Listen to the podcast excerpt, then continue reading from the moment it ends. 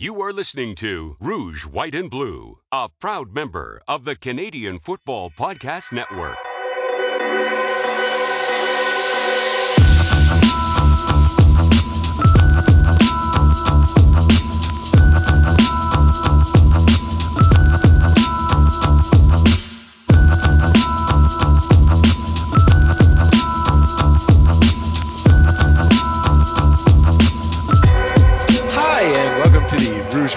CFL podcast, the happy Labor Day edition. We're heading into Labor Day weekend, and we're going to talk some CFL football as things are heating up in the league. My name's Os Davis. I'll be your host for the show. Joining me, as always, is my co-host, Joe Pritchard out there in Wisconsin. Joe, how you doing? I've had better weeks. Oh, gee. T- sorry to hear that, Joe. Sorry to hear that. Uh, however, some people in the CFL might have had better weeks as well. Um, I guess technically speaking, the first professional game played in Canada last weekend was between the Las Vegas, uh, I mean, I'm sorry, the Oakland Raiders and the Green Bay Packers. okay, yeah, y- you could say it was a professional game, maybe only in the technical sense, uh, because uh, I- I've long I've long assumed, and over the past couple of years, it's been made very abundantly clear to me that the NFL doesn't know its ass from a hole in the ground. And now we have firm proof of that, don't we? very nice. um, so I, guess eventually, I, I guess ultimately the problem was that they pulled out the goalpost, which of course is set at the front of the end zone as opposed to at the back of the end zone in the American game. And uh, you think they'd remember 90s that this was an issue in the 90s, but I guess not. And uh, so they had to remove the goalpost, set it back, but then it left this big old hole, which was filled in and replaced with a divot. But I guess I believe it was the Green Bay Packers staff went out and checked it out the day before, and they said okay, we're going to play this game, but none of our starters are even going to show up, much less take a snap, because we're afraid for their health. And thus, the NFL, in all its quote unquote wisdom, decided they were going to play a game over 80 yards. It's You know like- what's uh, you know what's insane though is that the NFL and the Players Association cleared the field as safe the day before. Said it was Right, all, right, said it was right. fine. That's the thing. Yeah, that's the thing. That's the thing. And then yeah, yeah. yeah. and then after people have paid a ridiculous amount of money to watch, well, hoping to watch anyway, and get a glimpse of at least some of their favorite players, none of them play. Like Mm-hmm. none of them at all. The Raiders left a ton of people home. And Yeah. then the Packers showed up with them, and then it was, well, let's find an excuse not to play our guys either, right? Right. Hey, look, I see a patch and I I see a patch in the end zone. There's my excuse not to play anybody of value, and since we're making a mockery of this to begin with, let's just play on a shorter field. That's great. That yeah, that that that show will show the world how professional and how awesome we are. Uh, I mean, Winnipeg got its got proof positive of exactly what the NFL is. Uh, they had the money, and they found a way not to not to give out a good product, and still walked away with the money. That's all, Yeah. it, all it was to them. And even Yeah. their money grab failed because they because the promoter priced the tickets way too high, and uh, they had to pay for the house and got less people than the Bombers do on a normal basis. So, uh, mhm. congratulations NFL for running a complete shit show and, and Mhm. making it obvious to anybody that's paying attention in Winnipeg anyway uh, what the superior product is. Gee, maybe they should have played in Halifax. they would have had no problem getting a crowd for that. Um, yeah, yeah, yeah. Again, like, there's a lot of complaints, I think, around the world. I still have a lot of friends living in other countries, and I think there's a lot of complaints around the world right now about certain excesses in American culture.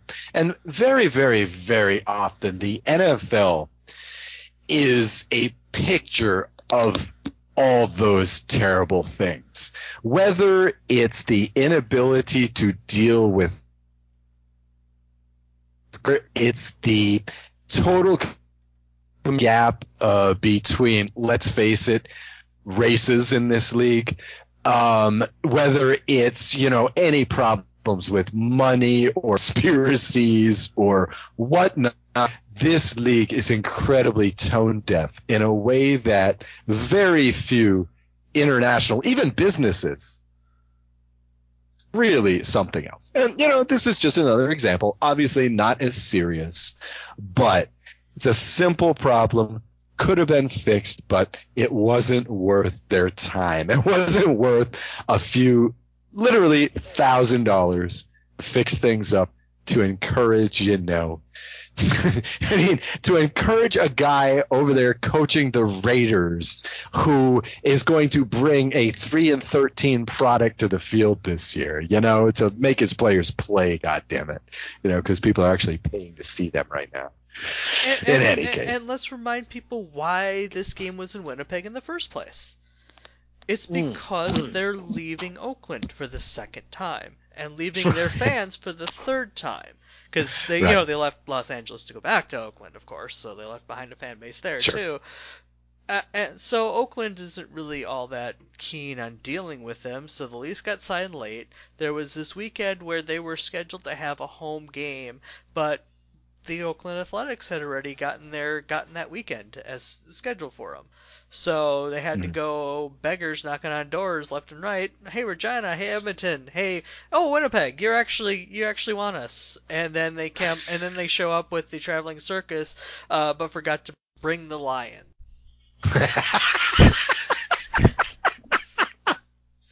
damn. They did, Okay. however, send in the clowns because it was pretty much all third stringers, and I believe they were playing one of their starters, if I'm not mistaken, or at least a guy that got playing time in the first quarter. Because I turned this thing off uh, pretty early in the second quarter when Kevin Harlan and James Lofton couldn't stop complaining about the field, so I got tired of their antics too, and just said, "Forget this whole thing. I'm done with it." But one of the guys that Oakland played early on at wide receiver was a guy that played one game in Montreal last year and was cut. So the NFL is Mm. promoting itself as a premium product, showing up with third stringers that didn't make CFL teams last year. Uh, I, I'm Right. sorry. How and might be recognized by a knowledgeable crowd in Winnipeg. uh, how is that? As proof, that. How is that Yeah. proof of your product being better? I, I, I I'm not sure how that is. See, when I heard about this game, like way back when they first announced it, like, you know, 10 months ago or whatever, I was thinking, man, they're going to play a pro game. That's cool. you know, they're going to play a regular season game. That's cool. Because, yeah, again, like you said, it makes sense. Oakland's basically a bunch of nomads this season. Their home is, you know, a tenuous home at best. And I thought they were going to do a regular season game.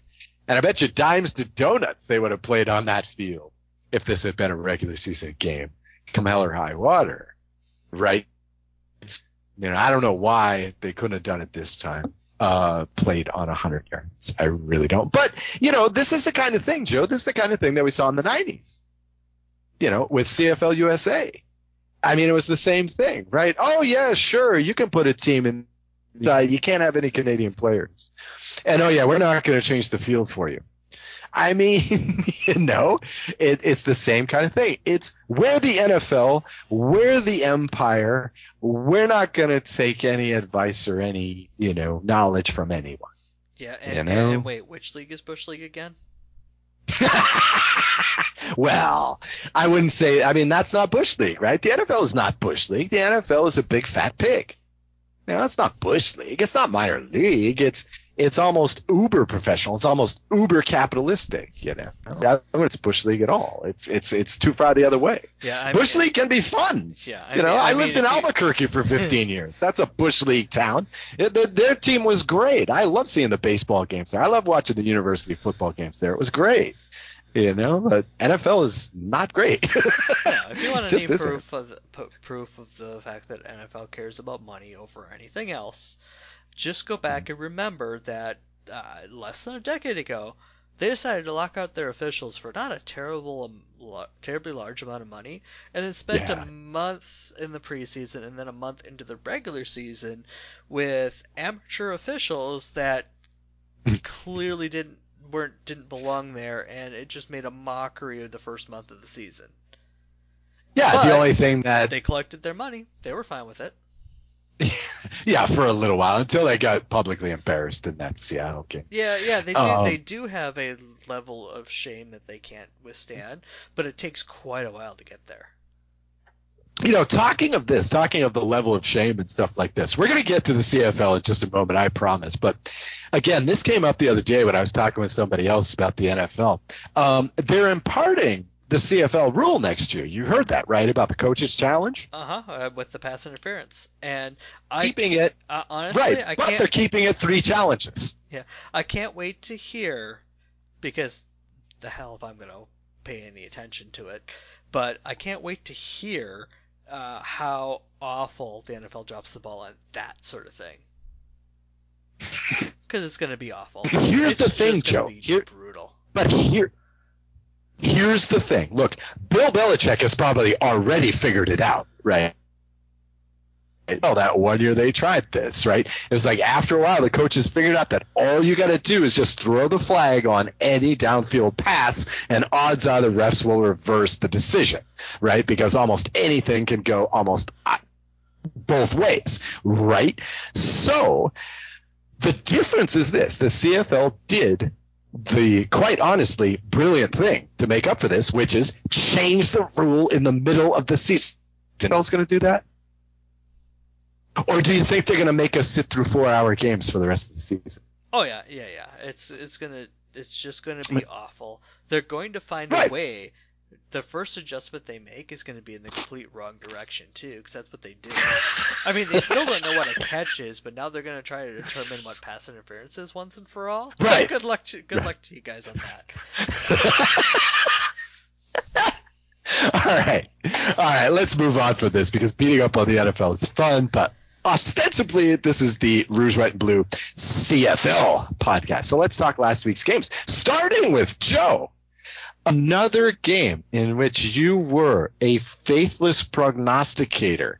Winnipeg Blue Bombers 34, Edmonton Eskimos 28. Now, as always, Joe, you know, when Winnipeg wins, I like you to do the victory lap. I like you to, you know, glory whatnot. But in this case, I'd like you to answer me one question because I'm looking at the numbers here from Mr. Streveler and uh, how he's passing and rushing for under 100 yards. Were these guys playing on the 80 yard field too? uh, it might have it might have actually helped Edmonton out. In any case, okay, go. Tell me about this game and justify this game as a win when, again, your quarterback has fewer than 100 yards passing and fewer than 200 total yards. Well, two things. I didn't think the defense was going to keep Edmonton out of the end zone as much as they did. Again, I mean, they did finally give up a touchdown late, but it was basically two weeks worth of games, or two two games against Edmonton, where the Bombers' defense was almost impenetrable inside uh, inside their own territory. Uh, they made Sean Whyte work and work and work and work and work, Mhm. and he's really Mhm. good at what he does, and so Edmonton put up a lot of points. But Edmonton had so many chances to take this game over on their own, and they could not do it. Uh, so Winnipeg was able to, with what they had on offense, with Streveler uh, and what he brings to the table, they were able to show a game plan that CFL Hmm. teams probably haven't seen in a very long time. Maybe not ever, to be honest. This, at least this specific type of game plan, Mhm. where you still have the formations that you have in the modern CFL.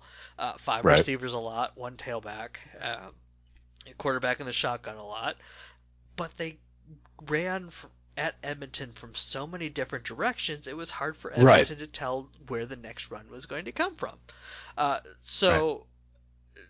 Being able to 27 carries, 28 carries. I'm sorry, 28 carries versus just 17 pass attempts. Yep. Uh, 28 carries. So they were That's able to take a game that is predicated on the pass and flip it on its Mhm. ear, uh, running as a tactic in a league that is usually all about the quarterbacks. Uh, kind of took Streveler out of the game as the main focal point, except for to kind of play the point guard in this case and distribute the ball in the backfield instead of out in out beyond the line of scrimmage like most quarterbacks do. Uh, it sure it sure worked, and I can't see why it wouldn't work next week. Oh God, now I can. well, we'll talk about next week a bit later. Um, uh, let me give you a little spoiler, Joe. Uh, the Winnipeg, Winnipeg does not want to play Saskatchewan back to back right now. No. They really, really don't. I can't believe how good and about but again, we'll talk about that in a bit. Um, you talked a bit about the defense. Now, before the uh, we were talking about this, and I got to admit, you know, I, I admit when I'm wrong. Um, I said a bit disparagingly that Winnipeg has no pass rush. Uh, basically, we both took the Edmonton Eskimos. We both figured that Winnipeg would cover the spread, which was you know around five and a half or something like that. But Willie Jefferson is a beat. Willie Jefferson was amazing in this game. He was a one man wrecking crew, three sacks, two forced fumbles. Huge player. Now, I actually did not check out the players of the week this week. Was he in there? I'm sure that's not something I pay a lot. Because he sure should have been. Uh, He sure should. Well, it used to be much more high prestige than it is now, wasn't it? Wasn't it much more of a big deal the past couple of years than it is this year? yeah, I'm They're really sure playing it just down. doesn't- uh, I just doesn't Yeah. catch my eye as much anymore. Yeah. Uh, but yeah, so the rest of the league, three sacks against Edmonton. Willie Jefferson, three sacks Right. against Edmonton. Right. So, uh, right. Yeah, Now, I don't know if the other up. teams He's can been- take it, this- It feels like he's been warming up in this defense for the past couple weeks, and now he's finally started to figure out where he fits the best, which is everywhere, because now he's the type of player that Richie Hall's starting to move around a lot, and he's causing chaos everywhere he is. It's like he's finally been let go, let out of his cage, and said, "Go, make something happen," and now he is, because he's making plays every which way you look. Yeah, it sure it sure has looked like he's been manacled because man, I mean, like I said, Winnipeg has been back in coverage a lot this season and just, you know, let the chips fall where they may.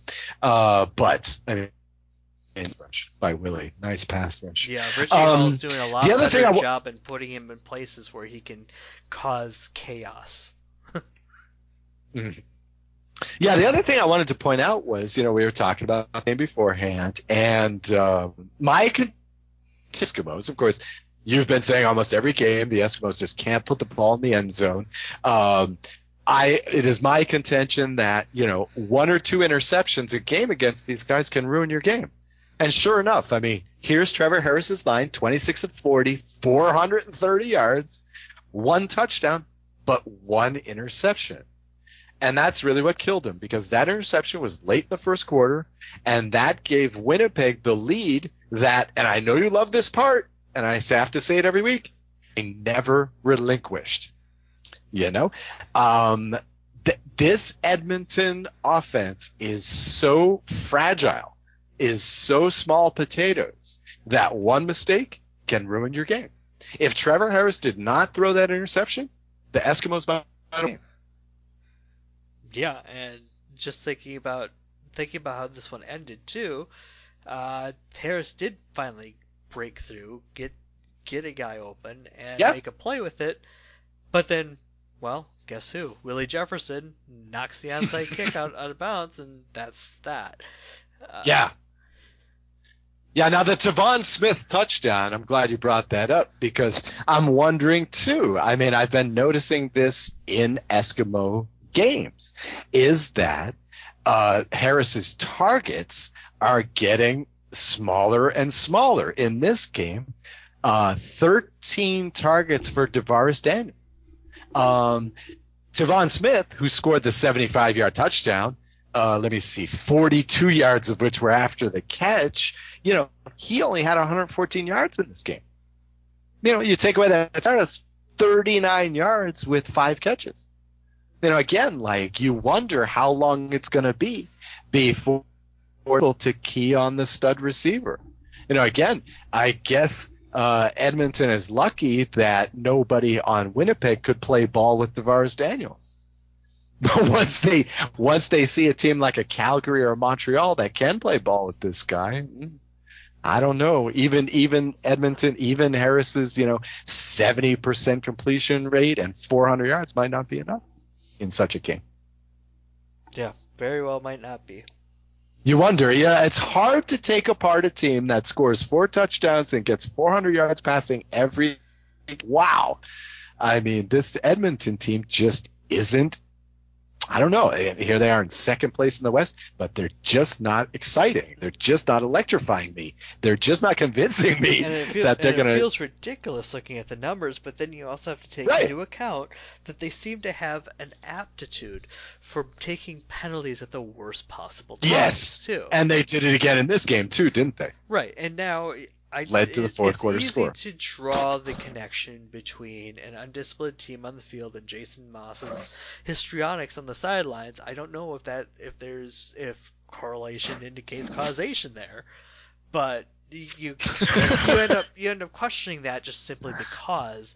Uh, but they did yep. they did lose Chris Edwards to BC, and he's now doing that same thing over there. But it seems like others have stepped up to fill that role in making a dumb play or taking a dumb penalty after the play at the time where it hurts them the most. And yeah. if they can knock yeah. that off, even with even with all the um, stops inside the 20 that they've been taking, they sh- they would be have a better record. Oh yeah, oh sure, but they're pretty good record right now, aren't they? Seven and three right now. Uh, Edmonton six and four, I believe.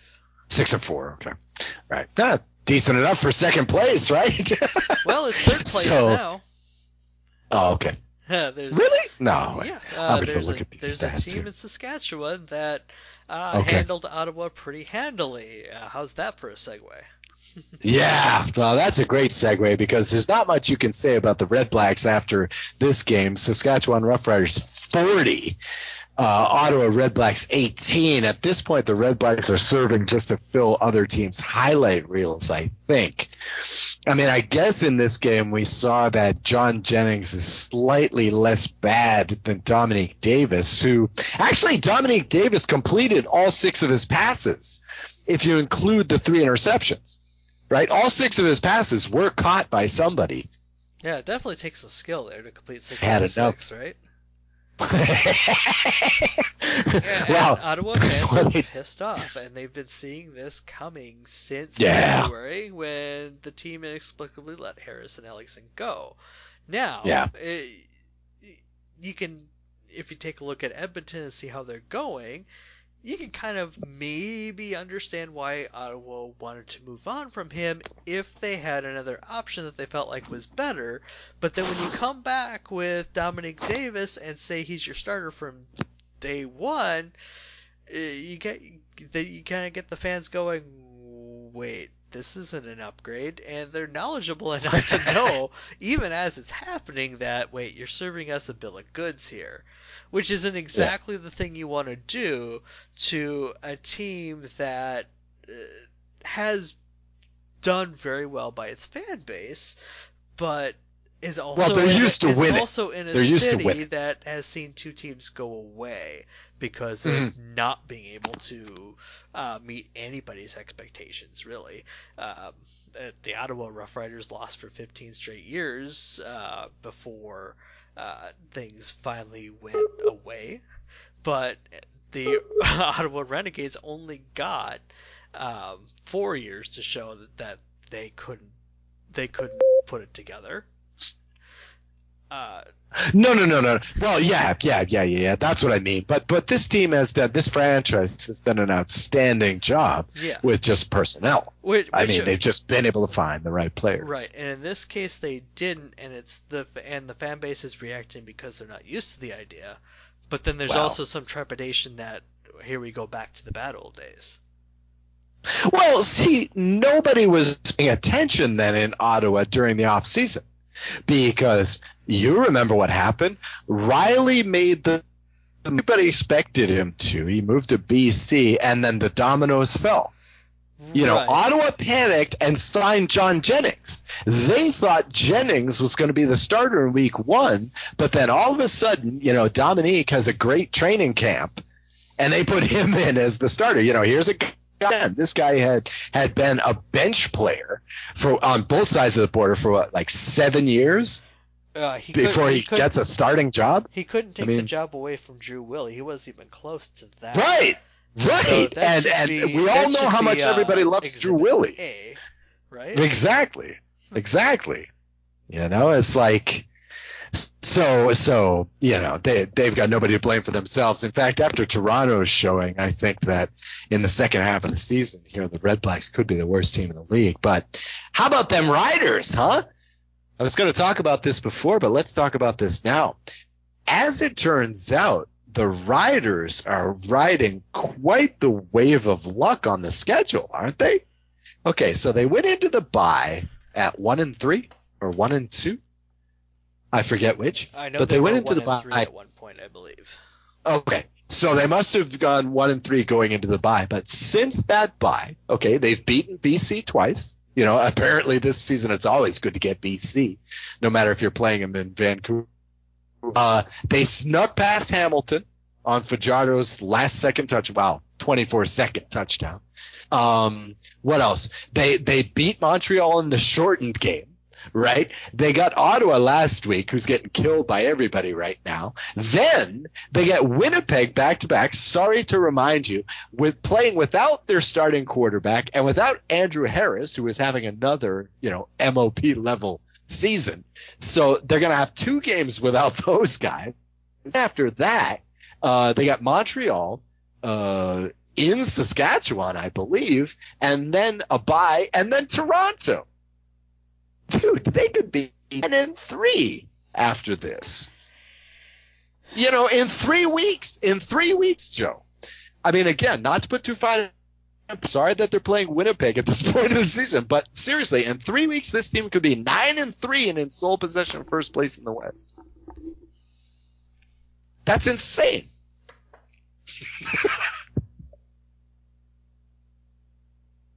Let's move on.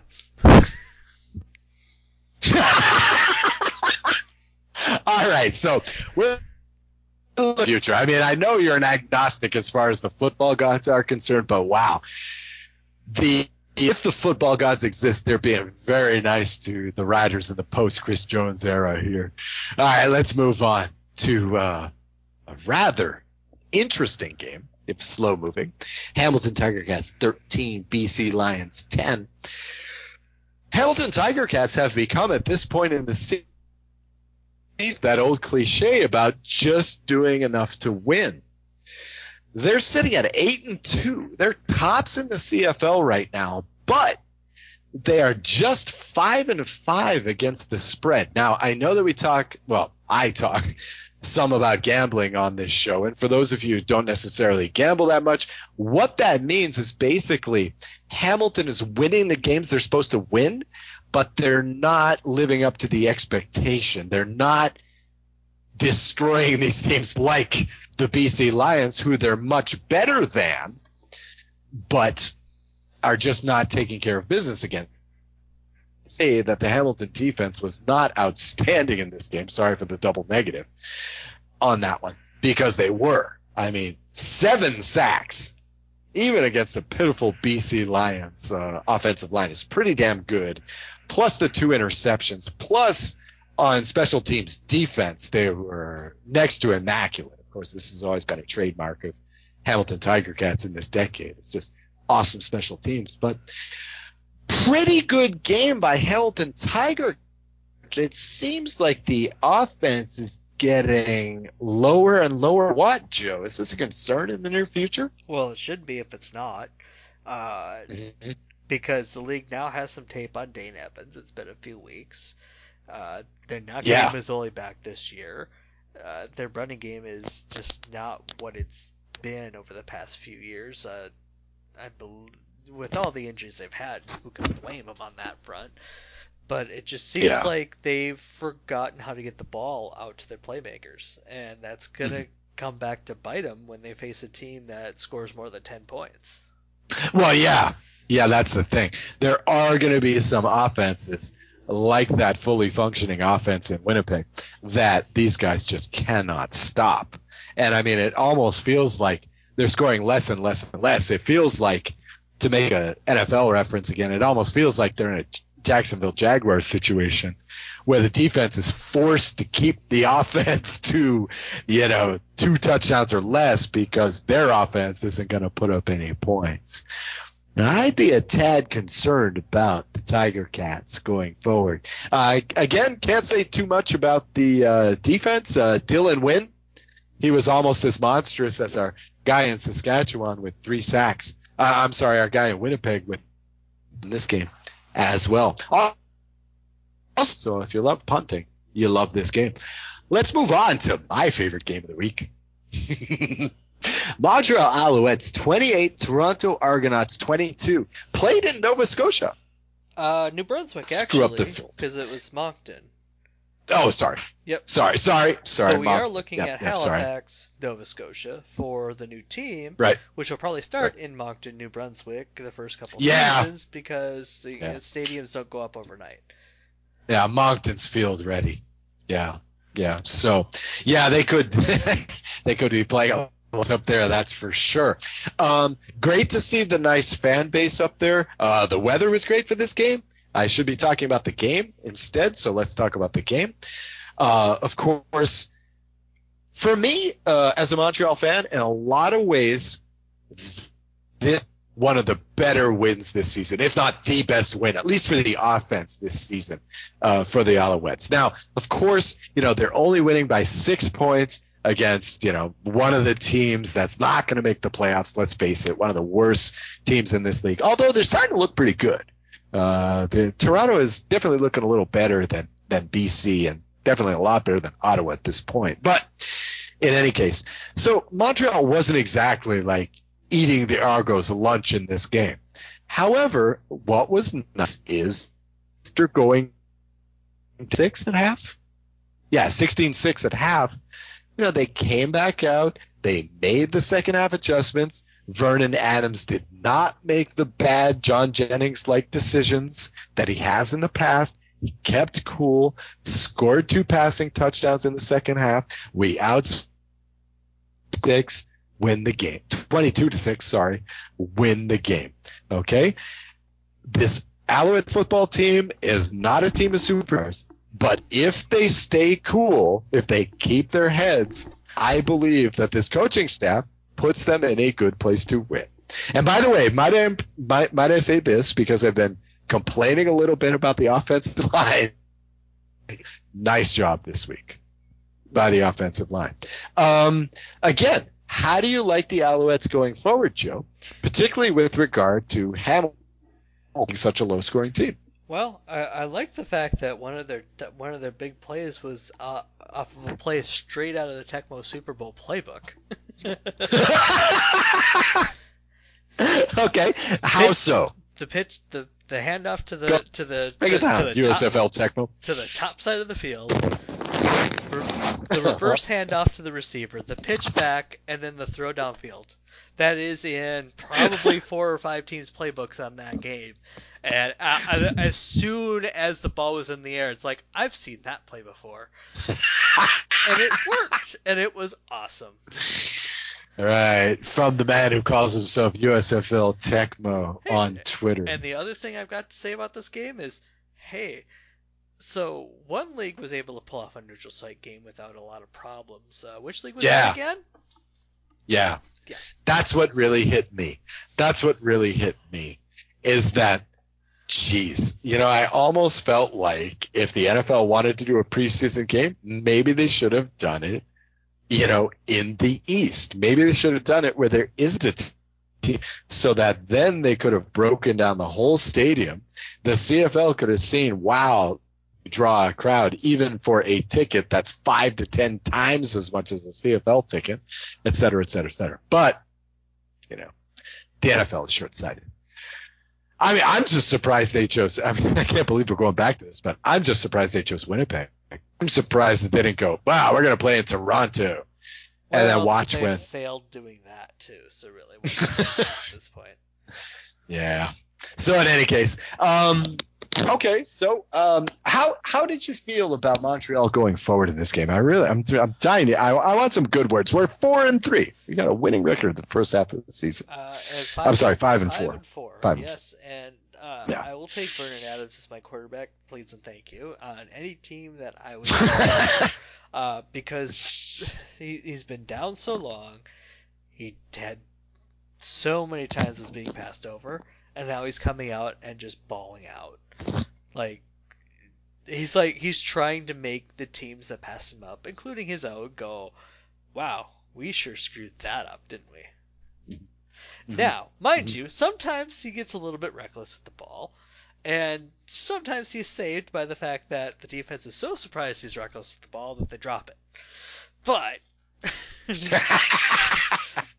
then yeah, he back, leads the league in dropped passes by defenders. Yeah. I believe. but then he'll come back and throw an absolute beauty the next play and make you forget about it for a while. Mm-hmm. Yeah, yeah, he's been a heart attack this season. Um, let me let me ask you this before we move on to next week. Um, what did you on the official website of league, CFL.ca? There's a piece today running that's something like if Thompson uh, uh, is he a true CFL quarterback? Now this week against Montreal, uh, against a uh, pretty good stats 36 and 47 for 464 yards and two TDs. Now, the Alouettes have been bad for a few years now, but the defense has always been at least adequate. And I can't remember the last time a quarterback threw for more than 450 uh, against Montreal, especially in Montreal. Um, so, what's your take on Bethel Thompson? I mean, is this guy for real, or did he just use all all his stats for the year in this one game? Uh, no, because uh, it's been the last few weeks he's been pretty good. Uh, I don't know if I'm building my franchise around him, but I sure heck wouldn't mind him coming off the bench as my backup. Uh, Right. If I'm desperate as a guy to run my ship for a year or two while I'm rebuilding, uh, it could be a lot worse. Uh, I just don't know. I just don't know if I go to him uh, and think that, hey, look, he's the guy I need to plug into this offense that's not working right now, and he'll turn my team into a Grey Cup champion. I don't think if you pop him in Hamilton, person, let's say, that he would be the guy to take them to the next level, so to speak. But Hmm. it, he he's a lot better than uh, people are giving him credit for even a month ago. Uh, had a few decent games last year. Seems to be picking things up, but he's a little old for me to go. He's a development project Hmm. either, so that's where I'd put him. I would say if he's a backup on a good team, I'd feel pretty good about that. Okay, all right. So so let me go down a bit a bit of a rabbit hole here. What's your take on Cody Fajardo? It's in the same ballpark so far. But he's young. But he's younger, so there's a little bit more to hope with. And if I'm the Riders, I'm sitting there and going, maybe he is the guy. You flop him. Mm-hmm. You flop him. You put Fajardo in Toronto. You put Bethel Thompson in Saskatchewan. If I'm the Riders at that point, I'm like, okay, he's here, but who else can we go get in the off season? But with Fajardo, he's young enough that you could see You're willing to you invest that time. See Yeah. uh, growth there still potentially. Uh, right. Right. and I would right, say- right, right, right. Yeah, and I would say I, I'm not too afraid of either of them playing a game for my team, but Mhm. I'm I've got more to hope on for Fajardo. Yeah, and plus the riders are kind of in a better position right now anyway. They've they've got a lot better looking roster than Toronto. Toronto spent the offseason stripping down their roster. You know, which has actually worked out a lot better for them than I figured it would. You know, I, I was going into this season thinking they've got a lot of big names, but how is that going to present? But it's actually worked to their advantage, unlike BC, the two teams that tried the same thing with different results. Let's uh, go to the break and talk about next week's games right after this.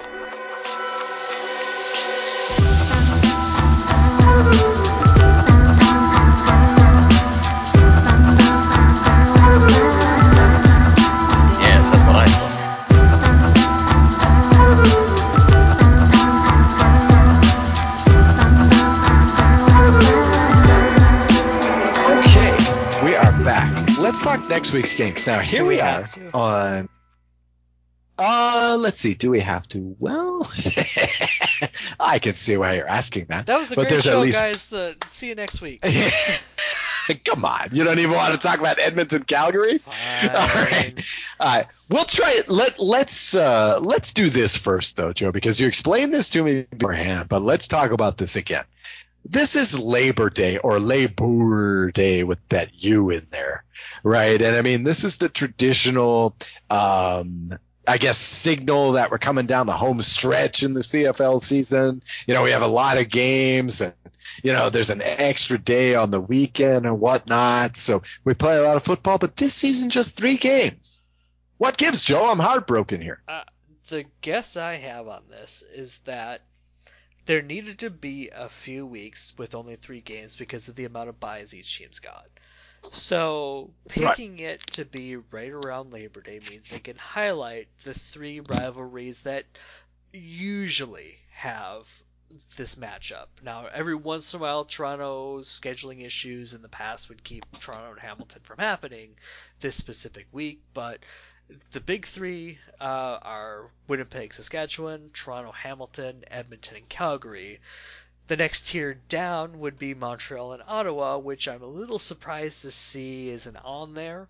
Uh, but Yeah. they seem to want to set up for a big, big Saturday going into the NFL Sunday to start off uh, the first week of games next week. Ah. Uh, so they pushed they pushed Montreal and Ottawa back, but then they did separate uh, the Toronto Hamilton rivalry, give Hamilton a bye too, because it looks like there were a there were a few teams in the East that needed buys right in this stretch. So instead of having a Toronto Hamilton back to back, uh, just that didn't work out. But BC and Montreal, uh, the years that Ottawa was gone, was always a matchup right around now, uh, with the teams getting a bye usually the second weekend. Uh, but I can I can kind of see what they're doing here, but I'd really love to see next year uh, and years going forward, making sure that that Ottawa Montreal matchup gets in there. Give BC Yeah. that bye week uh, in week 12, and then flip a coin as to who gets the bye week, Montreal or Ottawa, in week 13 facing BC, because these three matchups that we talked about. Winnipeg, Saskatchewan, Toronto, Hamilton, Edmonton, Calgary are uh, the heart of the CFL in my mind. Right. Right. Some of these games go back 30s. I mean, Uh, some of these games this. go back to the 1890s, from what I Yeah, I was just thinking of the. I was just thinking of the Tiger Cats. The Tiger Cats only came into existence in the 30s. They had to merge uh, the two Hamilton teams to get this team. But so they've been playing Winnipeg, Saskatchewan since the 1890s. Uh, no, I was thinking more the just rem, just whatever Hamilton team, whatever Toronto team. Uh, I, I'm sure that they've had matchups. That remember the. Um, you, Yeah, the Hamilton Tigers the and the Hamilton Hamilton Tigers the Wi- Wildcats, and what have you. Yeah. I'm sure that one of them played the Argos all the way back, way back when. I know that they. Uh, Yeah, but that doesn't count. the Argos go a long, long way back. Yeah. the the oldest team in North America. Is that right? Could very well be because if they were Because there's them, there's the Arizona Cardinals, and then there's one other team in the CFL. Uh, I forget which one it is that go back to the 19th century. Uh, the club goes back to the 19th century. So which one is it? It's Toronto and can't think of the other CFL team. Somebody help us out, folks. Yeah, it's probably not going to be the Western teams. I think they started popping up a little bit later. Yeah, But so did Western expansion. Uh, I don't know. So In any case, in any case, yeah, Arizona and Toronto are probably clubs of any sort in North America. Now, the Cincinnati Red Stockings go back a long way. Uh, Red Legs go back a long way too, but I don't know if they're continuous with today's Cincinnati Reds. no, they're Uh, not. any- no, they're not. But their base was became the Boston.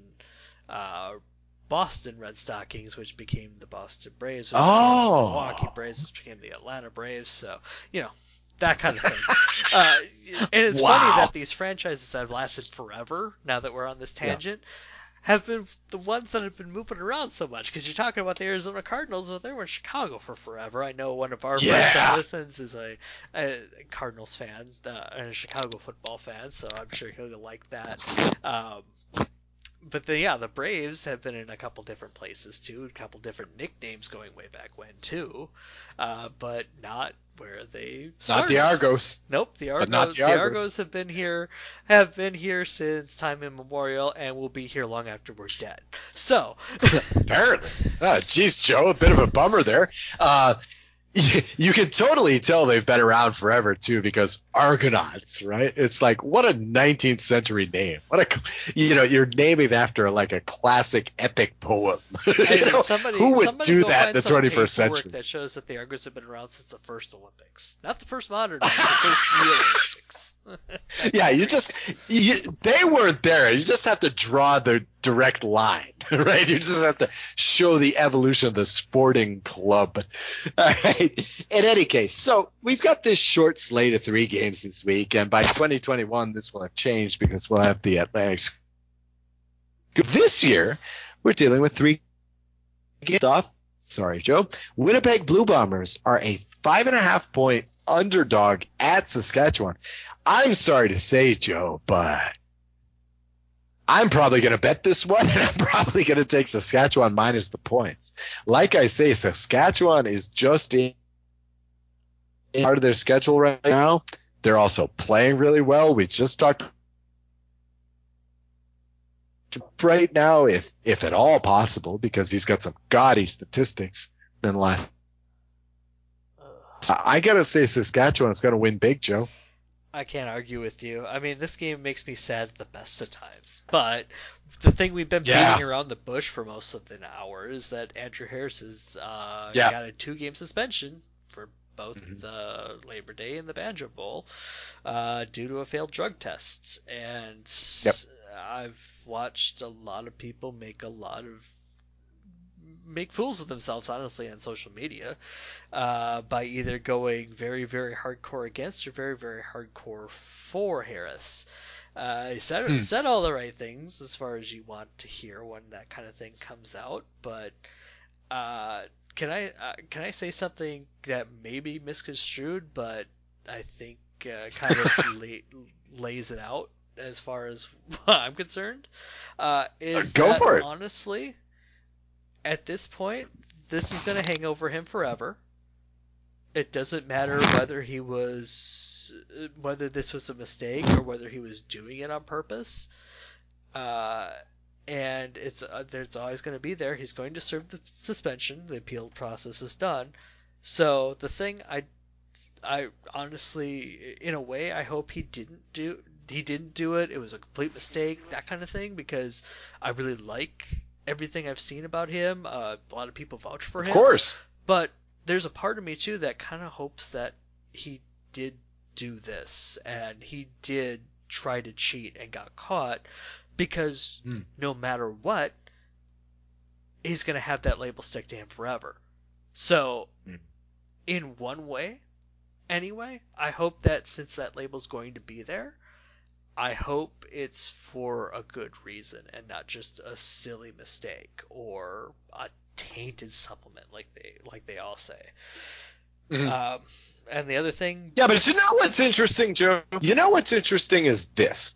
Ottawa Redblacks player hits a ref, gets suspended, gets to appeal that before the Grey Cup. All right? Gets to waive that suspension. Okay? Now, not quite serious a football situation, but this is Labor Day and the Banjo Bowl. This is a rivalry, like we've just been talking about, that's more than a hundred years old. Okay? If you can frickin' appeal, you know, a ref bump, how come you can't appeal a drug test? I'm not saying that you should be able to can- appeal a drug test. I'm saying you shouldn't be able to appeal the ref bump. right? But he, You he could appeal. He did appeal, and the appeal was denied. That all happened. Right. So At this point, you know, at this wow. point, the well, they going to be turned around that appeal. Yeah, but they turned around that appeal mighty quickly when they claimed they could a week before the Grey Cup. Yeah, it was, a, You it was know, about a three. I week don't process. like it was this about a three week process. It wasn't. They didn't specifically target these games. I know that's a conspiracy that's going around in Bomberland. It's like, Oh, oh, no, they waited. They wanted to make the rider. They wanted to make the riders have an easy schedule. That's bullshit. It's No, just the way it worked out. It Yep. sucks. I. Yep. It, it kind of makes my gut hurt thinking about it but it is what it is, and I think I've laid out my reasons why I'd love to. I, I hope that he didn't do it because I hope he's the guy everybody says he is. I've met him a couple times. He seems like a stand-up guy, but I mean, I've talked to him for a total of two, three minutes of my life, so what the hell do I know? But I'd love, I'd love to, I'd love for that image that I have of him to be true. But at the same time, I'd also love, since that image is now gone, that he did do something to deserve this too. You know what I mean? Am I making any Mhm. sense whatsoever? I guess, I guess. But Joe, I mean, look, this is way too gray an area for us to discuss on this podcast with the limited amount of time we should have. But I mean, come on, you've read stuff like Ball Four. The the fact is, is that if an athlete gets an advantage, he's gonna take it. Yeah. You know, he is. And it doesn't make him a bad person. It doesn't make him a not nice person. It makes the choice that he made questionable. But I'll tell you what, and I can say this without fear of contradiction. If I were a player and somebody offered me a drug that was going to give me big ass muscles and help me play in a glorious league for one more year and anywhere from 20 to 80,000 people are cheering me every week, I'd do it. Period. You know, and if I got busted, I'd probably bitch about it, but you know, I mean, the truth is, you know, it's like they said in that book Ball 4 by Jim Bouton, who just passed away recently, so RIP Mr. Bouton, one of my all-time favorite books of all time. He said, look, if you gave in this case Major League Baseball pitchers a choice to take a pill, right? And it would take away five years from their life, but it would give them a 20 win season. They'd take it. Every single one of them would take it. It's just that now we have that drug that Bouton was talking about in 1969, and it's called steroids. And people are taking it. Why are we surprised? And again, I just, my point here is I just don't think it makes them bad. I think they're going to take the advantage. That's it. That's it. We went down. We went down quite the rabbit hole on that one. We've been Let's talk down about a the lot next. of rabbit holes tonight, and you know what? I kind of needed to go down a few of them, so it's all good. well, sure, yeah. Next week you're going to Canada, so you get to mellow out. right. Let's talk about this one now. I really don't get this line at all, and this looks like another one I'm going to be betting this week. Toronto Argonauts are, for some reason, 11 and a half point favorites at Hamilton Tiger Cats. Now, we talked about this before. Hamilton seems to be on the up. Tiger Cats seem to be on the down, at least as far as, you know, scoring is concerned in both cases. Why is this line so high? I'll tell you right now, this smells like an upset in the making. Um, I don't know if I'm brave enough to say Toronto's going to win this game, but there's no it's going to be 12 points. Take Toronto to cover. What the hell? I'll take Toronto to win. Okay. I, What do you I got, won't Joe? take Toronto to win, but in your scenario, I'd take them to cover. So I am taking Hamilton. It's going to be a game like they played against BC.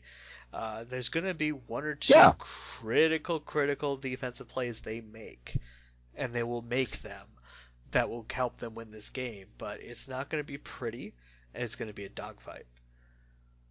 But but isn't this this classic kind of game in football where nobody sees it coming, but it's just one of those numbers balancing themselves out? I mean, again, Hamilton is eight and two. They're playing way Dane Evans. you know, again, they're five and five against the spread.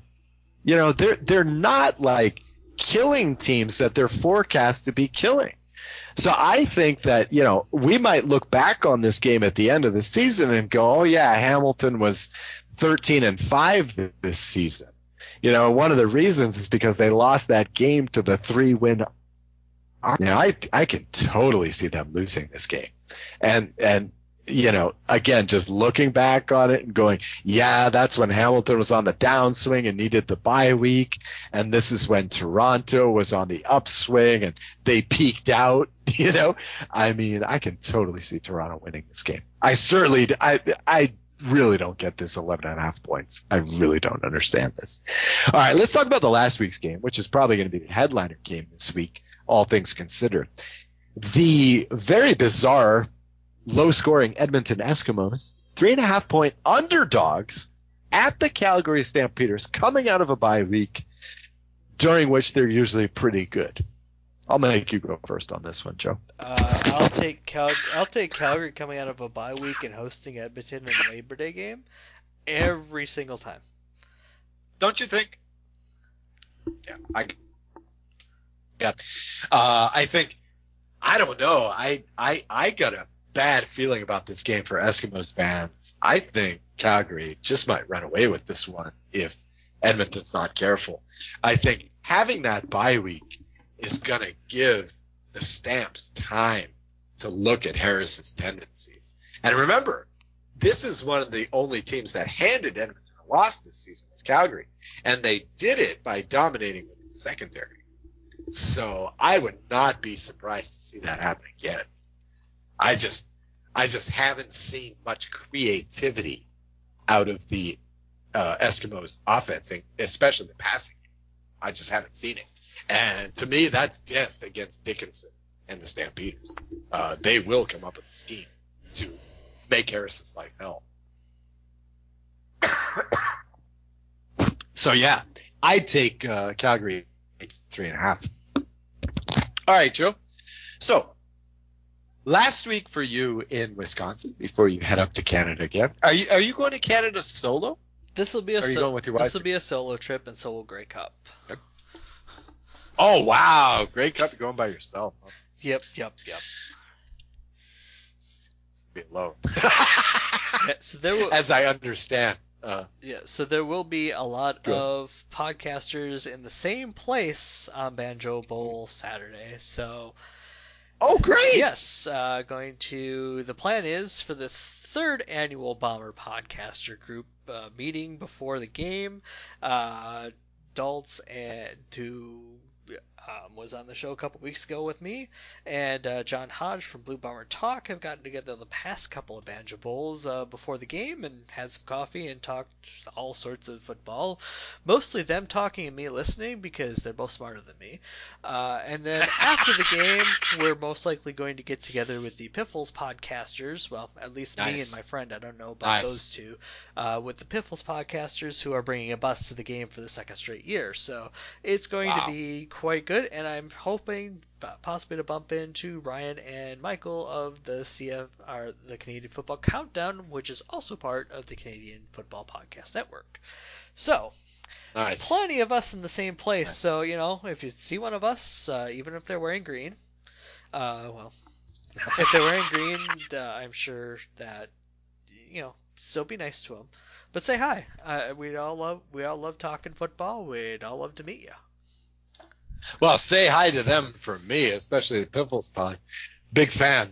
Um, just wanted to know, Joe, are we are we is the Rouge, White, and Blue now officially a Winnipeg Blue Bombers podcast? Well, I'm a Blue Bombers fan, so well, the three of us are, and well, I don't want to be a Blue Bombers podcast. I want to be a CFL podcast. yeah, well, The Rouge, White, Blue CFL podcast. yeah, well, Dalt. For the podcast. Yep, Dal- Yeah. Daltz has got a got a full got a full league podcast too. So just there's some of us that like the Bombers, and then some of us that are wrong.